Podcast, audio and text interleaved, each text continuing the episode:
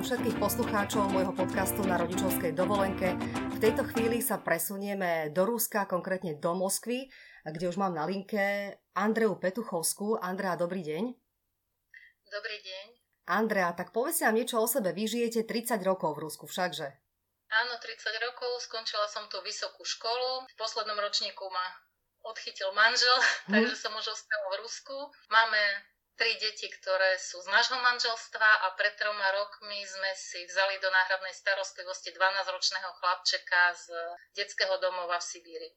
Tak to je krásne. A zvykli ste si v inej krajine? Zvykla som si, ale nemôžem povedať, že mi Slovensko nechyba. Chyba strašne hlavne naša príroda a hory. Ako často chodívate domov? No približne raz za rok, pretože deti ako slovenskí štátni občania musia robiť skúšky zo Slovenčiny a preto chodievame, aby sme mohli urobiť e, tie skúšky v škole, plus staršia dcera je už študentkou Slovenského konzervatória, takže aj ju navštevujeme. Ja vás aj tak obdivujem, že tak dlho žijete v tom Rusku a máte naozaj krásnu Slovenčinu. No tak vďaka súčasnej technike a tomu, že sa dá ako aj s rodinou, aj s priateľmi komunikovať cez Skype, tak uh, už to nie je až také zložité ako boja kedy keď sme čakali na listy aj po dva mesiace. Je úctyhodné, že máte vlastné tri deti a jedno ste si ešte adoptovali. Zvládate to?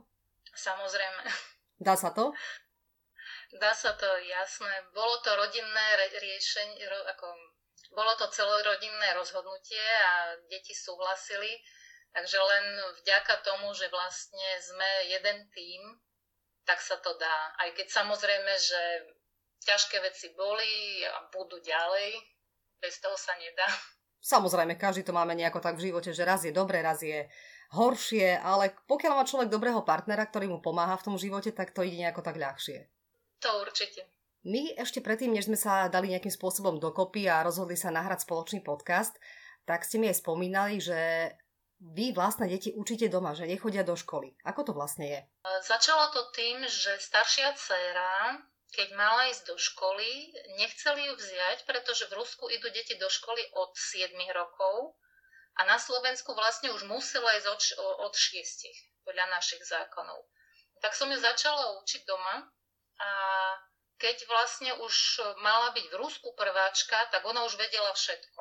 A tým, že manžel pracoval v Medzinárodnom vzdelávacom fonde, tak bol stále v spojení s rôznymi profesormi a ľuďmi z tohto fachu tak nám poradili, že by sme ju zobrali domov na rodinné vzdelávanie, čo vtedy v Rusku bolo možné a dokonca za to štát aj platil. Je to možné dodnes, akurát už tá finančná podpora tam nie je.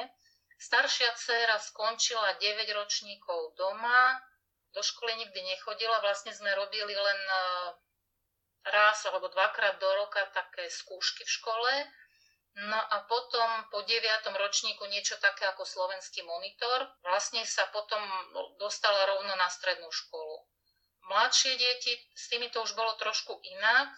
Po 5. ročníku sa syn poprosil do školy, bol tam asi rok, potom ťažko ochorel a dva roky bol na domácom vzdelávaní ako chore dieťa s tým, že nám pomáhali učitelia. A cerka tá po roku asi v škole sa rozhodla vrátiť domov, povedala, že jednoducho sa tam nudí a kvôli tomu, že mnohé deti v jej veku už nie sú motivované na učenie, ale majú záujem o mnohé iné veci, ale nie o vedomosti, tak proste nejako je to nesadlo a rozhodla sa študovať doma.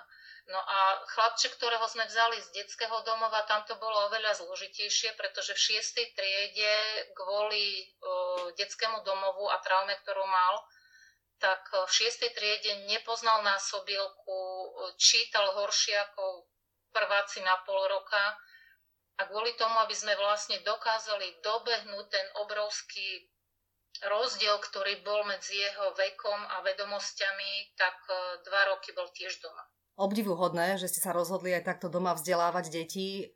Dalo sa to všetko sklbiť, aj tá domácnosť, aj to učenie? Dalo sa to sklbiť, na to bolo však um, veľa rôznych podmienok. Ja momentálne pripravujem pre jednu bratislavskú školu webinár, taktiež pre uh, ruské rodiny, o tom, ako vlastne uh, toto všetko funguje, lebo to je ako celá veľká téma.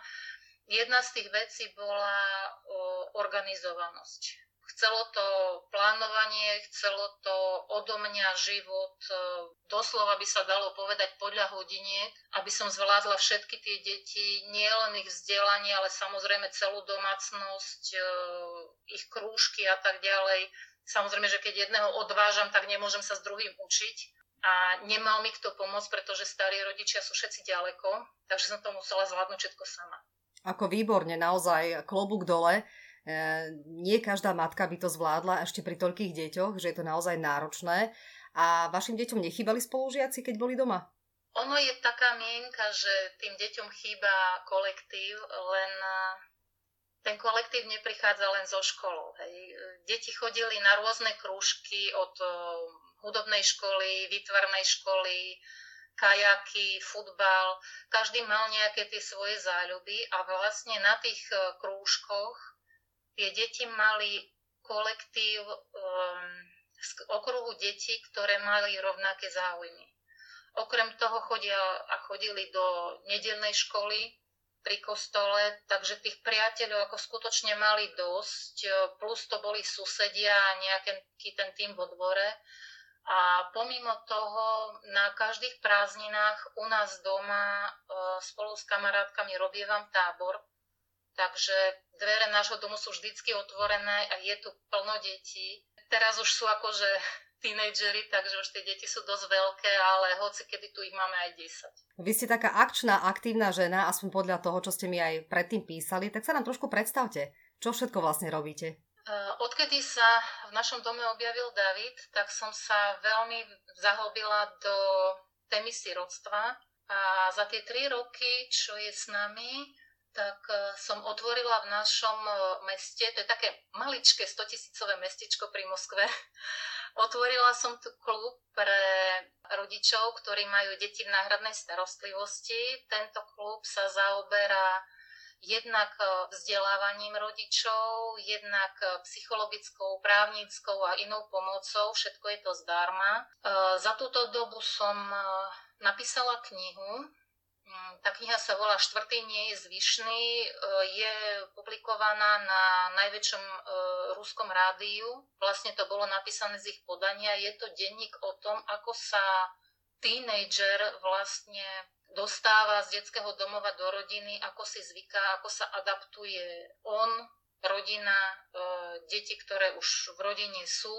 Je tam veľa rôznych použitých psychologických praktík a veci, ktoré akoby mohli pomôcť rodičom, ktorí sa rozhodnú vziať si tínedžera do rodiny. No, okrem toho som coach, bohužiaľ nemám moc času na to, ale v pomoci rodinám využívam svoje vedomosti. Vediem blog pre e, jednu z najväčších e, ruských neziskoviek, ktoré sa zaoberajú deťmi sirotami a pomáhajú im a takisto s ďalšou spolupracujem. Úžasné, naozaj, naozaj klobúk dole. Ja som z toho prekvapená, koľko jedna žena má energie a dokáže urobiť veci. Hovoríte, že ste vzdelávali deti doma, majú rôzne aktivity. Vy sama ste takisto taká akčná žena. Máte čas aj na relax? Čo robíte? No, roky som na seba nemala čas ale odkedy som začala pomáhať náhradným maminám, tak som pochopila, že vlastne musí človek nájsť čas aj na seba a pre seba, inak e, hrozí, že tá energia sa minie. Ja ju čerpám predovšetkým z toho, že pomáham iným ľuďom, veľa konzultujem, predovšetkým cez telefón, ale okrem toho máme malinkú záhradku, mám strašne rada kvety, rada čítam, hrám na gitaru, spievam a v poslednej dobe som aj keď zdravie to neveľmi povoluje, ale dala som sa na šport, takže bicyklujem, posilujem. Zdravie to je asi to, to najcenejšie, čo si človek nedokáže kúpiť a v dnešnej dobe to všetci vidíme. Tak ste mi teraz tak trošku nahrali na smeč, lebo vlastne aj kvôli tomu sme sa my spojili kvôli tejto téme. Vo svete zúri pandémia koronavírusu COVID-19. Ako to vy prežívate v Rusku? No, našej rodiny sa to dotklo zjavne skôr ako mnohých iných ruských rodín, tým, že dcera bola na Slovensku, bola na konzervatóriu a vo chvíli, keď sa začali zatvárať hranice, my sme sa ju rozhodli vrátiť domov a bolo to veľmi ťažké. To bola celá detektívna historka. Mala problém vrátiť sa späť. mala problém vrátiť sa späť, pretože vo chvíli, keď prestali lietať lietadlá zo Slovenska a boli všetky medzinárodné vlaky a autobusy zrušené, vlastne nemala sa ako z toho Slovenska dostať do nejakého iného štátu. My sme sa rozhodli, že sadneme na auto, že sadneme do auta a pôjdeme po ňu. V noci pred odjazdom sme sa dozvedeli, že Poľsko zatvára hranice a bolo to také, že ona možno v tom Poľsku ostane vysieť a my sa tam proste už nedostaneme za ňou. Takže sme museli zapojiť niekoľko rodín. Jeden náš priateľ ju viezol z Košíc na polské hranice. Cez hranice odísť už nemohol, aby sa nedostal do karantény 14-dňovej. Takže kamarát z Polska ju na tej hranici prevzal a potom vlastne my za hodinu do uzavretia polských hraníc sme dokázali sa dostať do Polska a ju zobrať naspäť. Vy ste vlastne z Moskvy išli autom až do Polska? Áno. Fúha. A na spätnej ceste sa za, za nami zavreli aj bieloruské hranice, takže ono to bolo, to boli strašné nervy. Keď sme odchádzali z Moskvy, vlastne situácia tu bola taká, že No tam niekde za hranicami nejaká tá pandémia je, akože mnohí dodnes majú takú predstavu, že to sú všetko taľafatky a není to nič viac ako chrípka. A po tých troch dňoch, vlastne za tri dní sme prešli 3200 km na aute. Keď sme sa vrátili, už v tom Polsku sme videli, že je to tvrdé, hej, keď sme na benzín pumpe chceli zastať a ísť na WC, a nám cez malé okienko ten pumpár hovorí, my nemáme vece, my máme vírus, môžete si natankovať, ale nikam vás nepustíme, ani najesť vám nedáme, takže už sme prišli takí vystresovaní, že v Európe to je nejak úplne inak ako u nás. A za tie tri dni sa to zmenilo tu. Hej. Vrátili sme sa domov a zrazu v obchodoch pozeráme, nie je rýža, nie je múka, nie je pohanka, nejaké tie rúška, ktoré vždycky boli v dosahu a na každej pumpe všade sa predávali tie antiseptické prípravky, zrazu tie zmizli. Že vlastne to bol taký obrovský skok za tých pár dní keď e, ľudia ešte neverili, že nejaká tá pandémia je, ale pritom sa začala potravinová panika. Ako ste vy osobne reagovali na túto situáciu? Mali ste aj taký nie, strach? Strach ani nie. V podstate by som ani takto nepovedala, že strach. Uh, jediné, z čoho asi sme mali obavy, je to, že naša rodina je v rizikovej skupine, pretože starší syn má imunodeficit, veľmi slabú imunitu a aj v obyčajnej dobe, aký vírus, aká choroba je, tak on to chytá. Máme dve deti astmatikov a ja mám veľmi nízku imunitu. Takže jediná obava asi bola z tohto, že ak to prepukne, tak budeme prvý v rade. Čo ma však naľakalo, keď som išla do lekárne a prišla som na to, že zrazu lieky, ktoré obvykle bežne dostať, v dosahu nie sú a nedajú sa ani objednať. Jeden z problémov je ten, že kvôli rope a všetkému tomu, čo sa okolo nej teraz deje, v Rusku veľmi skočil kurz. Euro stratilo na hodnote, tým pádom e, sa zvýšili ceny a ľudia automaticky sa boja, že všetko zdražie a už to aj zdraželo. V súčasnosti niektoré veci išli hore aj o 30 tak začali skupovať aj lieky, pretože tie lieky poväčšinou sú dovozové. Toto bola asi taká jediná vec, ktorá ma poriadne naľakala, pretože pokiaľ nemáte základné lieky pre astmatika, alebo ja mám lieky, bez ktorých žiť nemôžem, a ak ich nemôžete dostať, tak toto je veľký problém. A ako to riešite? Mala som šťastie, že sa mi podarilo tie lieky zohnať a momentálne máme zásobu na 1,5 mesiaca. Trvalo mi to 2 dní chodenia po lekároch, prosíkania, chodenia po lekárniach. Čo bude o mesiac a pol, ja neviem. Hej. Či tie lieky prídu do lekárne, či neprídu do lekárne. Ja napríklad svoje lieky sa snažím rozťahovať, že ich neberiem každý deň, ale beriem každý druhý, aby mi vydržali dlhšie. Ďalšia vec, čo ako to ma ale zase nie naľakalo, ale zarmutilo, tým, že som chodila po tých lekároch, poliklinike musíte mať návleky, to vás nepustia do budovy, nesmiete mať na sebe kabát, aj keby ste ho mali na ruke, tak na vás budú zjapať ako šialení, ale nikto nemá rúško a rukavice, ani len lekár. Že ja som prišla e, na tú infúziu v rúšku, vedľa mňa ležali pacienti, ktorým podávali chemoterapiu. Nikto nemal žiadnu ochranu. Ako keby sa nechumelilo, ako keby nebol žiaden vírus, takže ľudia panicky skupujú lieky, panicky skupujú potraviny také ako rýža, pohánka, múka, ovsené vločky, ale nikto sa nechráni. Lebo napríklad u nás na Slovensku je to už tak, že tie rúška sú povinné. Nie, toto povinné nič nie je. Dokonca do dnešného dňa takmer všetko fungovalo normálne. Ešte Moskva, to je štát sám o sebe, tam mala nejaké tie opatrenia, ale za Moskvou skoro nič. Od pondelka sa zavádzajú už e, serióznejšie veci. Konečne sa uzatvárajú kina, báry, myslím, že aj obchodné domy už uzatvoria, ostanú len potraviny a lekárne. Ľudia starší ako 65 rokov majú zákaz výchádzok, lenže toto nikto nekontroluje. Zatiaľ nie sú žiadne sankcie za to, keď človek nedodrží tento predpis. Ako ste sa vy osobne zariadili? Už ste mi spomínali, že ste si kúpili nejaké lieky, respektíve pozháňali, zabezpečili tie lieky, ktoré potrebujete. Dodržiavate aj nejakú karanténu, šijete si nejaké rúška, alebo ako ste sa vy zabezpečili? No, kvôli tomu, že syn e, má problémy s imunitou, tak našťastie my sme doma mali pomaly 100 rúšok, takže som v podstate bola zabezpečená, aj keď priatelia nám dve rúška ušili a deti, keďže je to móda taká e, s tými anime a japonskými rozprávkami, takže rúška majú, tomto problém nie je. E, dokázala som kúpiť rukavice gumené, čo zatiaľ ešte tuto nikto nekupuje. Takže tuto sme zásobení tiež. No a vlastne naša rodina funguje tak, že my sme zvykli robiť si nákup na týždeň a kvôli tomu, že sú prázdniny, manžel pracuje z domu, tak vlastne my nikam nemusíme. Deti chodia na prechádzky tak, že sa prechádzajú túto po našej štvrti a keď vidia nejakých ľudí, tak ich obchádzajú na ďaleko, ale väčšinou hrajú len badminton alebo futbal na parkovisku pred domom.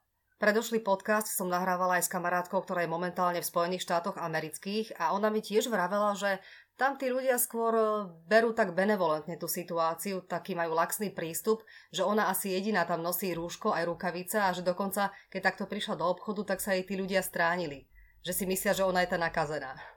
No tu na je to presne to isté. Dokonca niektoré vysoké školy vydali príkaz, že v rúšku prichádza do školy iba ten, kto je chorý a tí zdraví rúška mať nesmú. No my sme e, pred e, pár dňami ešte boli s cerkou u lekára a mali sme obe rúška. Tak na nás ukazovali ľudia prstom, normálne sa vysmievali, že sme také bláznivé, čo sa bojíme a dali sme si to rúško. Proste akože pre, pre nich to bolo na smiech. Hej. Včera už, keď som bola na týždennom nákupe, tak som v obchodnom dome videla no možno dvoch ľudí. Ale nik, ani predávači, hovorím, ani v nemocnici lekári. Hej. Idem k lekárke a tá sa ma pýta, vy ste chorá, že máte rúško? Ako, keď už ani lekári nerozumejú, že toto je dôležité, tak potom už, už nevieš, čo si myslieť. Tak u nás na Slovensku sú v tomto smere dosť prísne nariadenia. Ako vy vnímate túto situáciu, keď sa pozeráte na to, čo sa deje u nás? Povedala by som, že som nadšená. Som veľmi vďačná, že máme takúto vládu, ktorá dokázala zavčasu zareagovať. mať seriózny postoj k tomu, čo sa deje. Pretože keď v Rusku bol taký počet chorých, ako je na Slovensku, tak sa z toho vysmievali. Do včerajšieho dňa vlastne bol postoj taký, že tí chorí sú len tí, ktorí prichádzajú zo zahraničia a všetkých ostatných, ktorí sú tu, sa to netýka, pretože my tých zo zahraničia nejako skontrolujeme a ostatní sa zaobídu. A vlastne ten seriózny postoj sa objavil, by som povedala, až s vystúpením prezidenta. Doposiaľ to bolo také, no týkalo sa to Moskvy, hej, celá ostatná krajina, ako keby sa nič nedialo. Úžasné, že vlastne boli tie opatrenia urobené na Slovensku a úžasné je to, ako sa ľudia k tomu stávajú. Skutočne rešpektujú tie nariadenia a snažia sa jeden druhému pomáhať. Je to úžasné fakt. Myslíte u nás na Slovensku? Áno, na Slovensku. Aj to, ako napríklad pani prezidentka alebo predstavitelia vlády dávajú tie preskonferencie, že sú v rúškach, to je vzor pre ľudí, hej, ako, ako to vlastne má byť. Aký máte vy z toho pocit, e, ako vidíte tú budúcnosť? Skôr to myslím v zmysle, že keďže je táto pandémia, tak rozprávame sa nielen o tom, že je tu veľa nielen chorých ľudí, ale aj veľa ľudí, ktorí na to zomierajú žiaľ, že to vo veľkom ovplyvní aj ekonomiku, že nás čaká veľká ekonomická kríza. No, kríza nás jednoznačne čaká, s tým sa nič nedá robiť. Krízy prichádzajú a odchádzajú. To, čo ostáva, to sú ľudské vzťahy. A to je to najhodnotnejšie, čo vlastne z tejto situácie môže každý z nás vyniesť pretože v takejto ťažkej situácii, v akej teraz je svet, myslím, že to veľmi dávno takto nebolo a je to taká chvíľa, keď si môžeme uvedomiť, e, kto je náš skutočný priateľ, na koho sa naozaj môžeme spoľahnúť. Z ľudí vychádza z jednej strany to najkrajšie, čo v nich je, keď si nezišne pomáhajú a idú tomu starkému či starkej urobiť nákup, alebo si darujú rúška, alebo povedzme idú darovať krv a neboja sa ísť do tej nemocnice, kde by nemuseli byť. Z druhej strany vychádza z ľudí z to škaredé, keď e, v takejto ťažkej situácii si niekto chce urobiť e, zisk, ktorý by nemusel mať. Podľa mňa rozdelí to ľudí na dve časti. Aj pre tie rodiny, ktoré teraz musia byť doma, byť so svojimi deťmi, je to veľká možnosť e, tú rodinu stmeliť, naučiť sa vážiť si jeden druhého, naučiť sa nie trápiť kvôli známkam a nejakému učeniu, ale plnohodnotne stráviť čas e, so svojimi deťmi, dať im to, čo by ste im nemohli dať, keď ste v práci. Tešiť sa z toho, že sme spolu a sme zdraví. Čakať, kedy to skončí. Ďakujem veľmi pekne za tieto krásne slova, za inšpiratívny rozhovor. Pozdravujem do Moskvy a želám hlavne pevné zdravie.